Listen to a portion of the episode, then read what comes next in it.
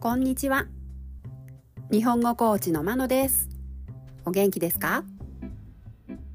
このポッドキャストでは日本語のいろいろな表現を紹介します。このような表現を知っていると、相手が言っていることがもっとわかるようになり、あなたが言いたいことがもっと言えるようになります。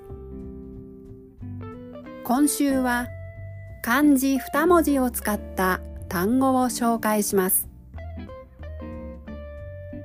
今日は開始です。意味は始めること、始まることです。開始は名詞ですが、後ろにするをつけると動詞としても使えます。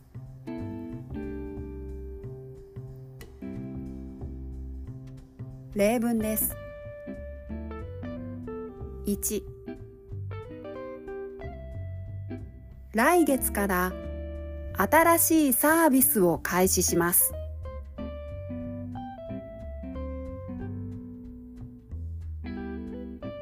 2、このコンサートは8時に開始となります。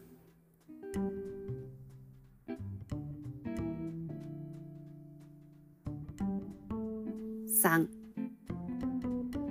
まだ手続きは開始されていません。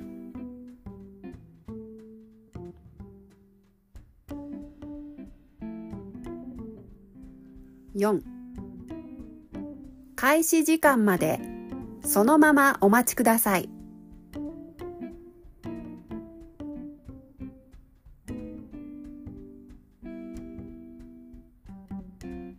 いかがでしたか？次回も漢字2文字を使った単語を紹介します。では今日はこの辺で。さようなら。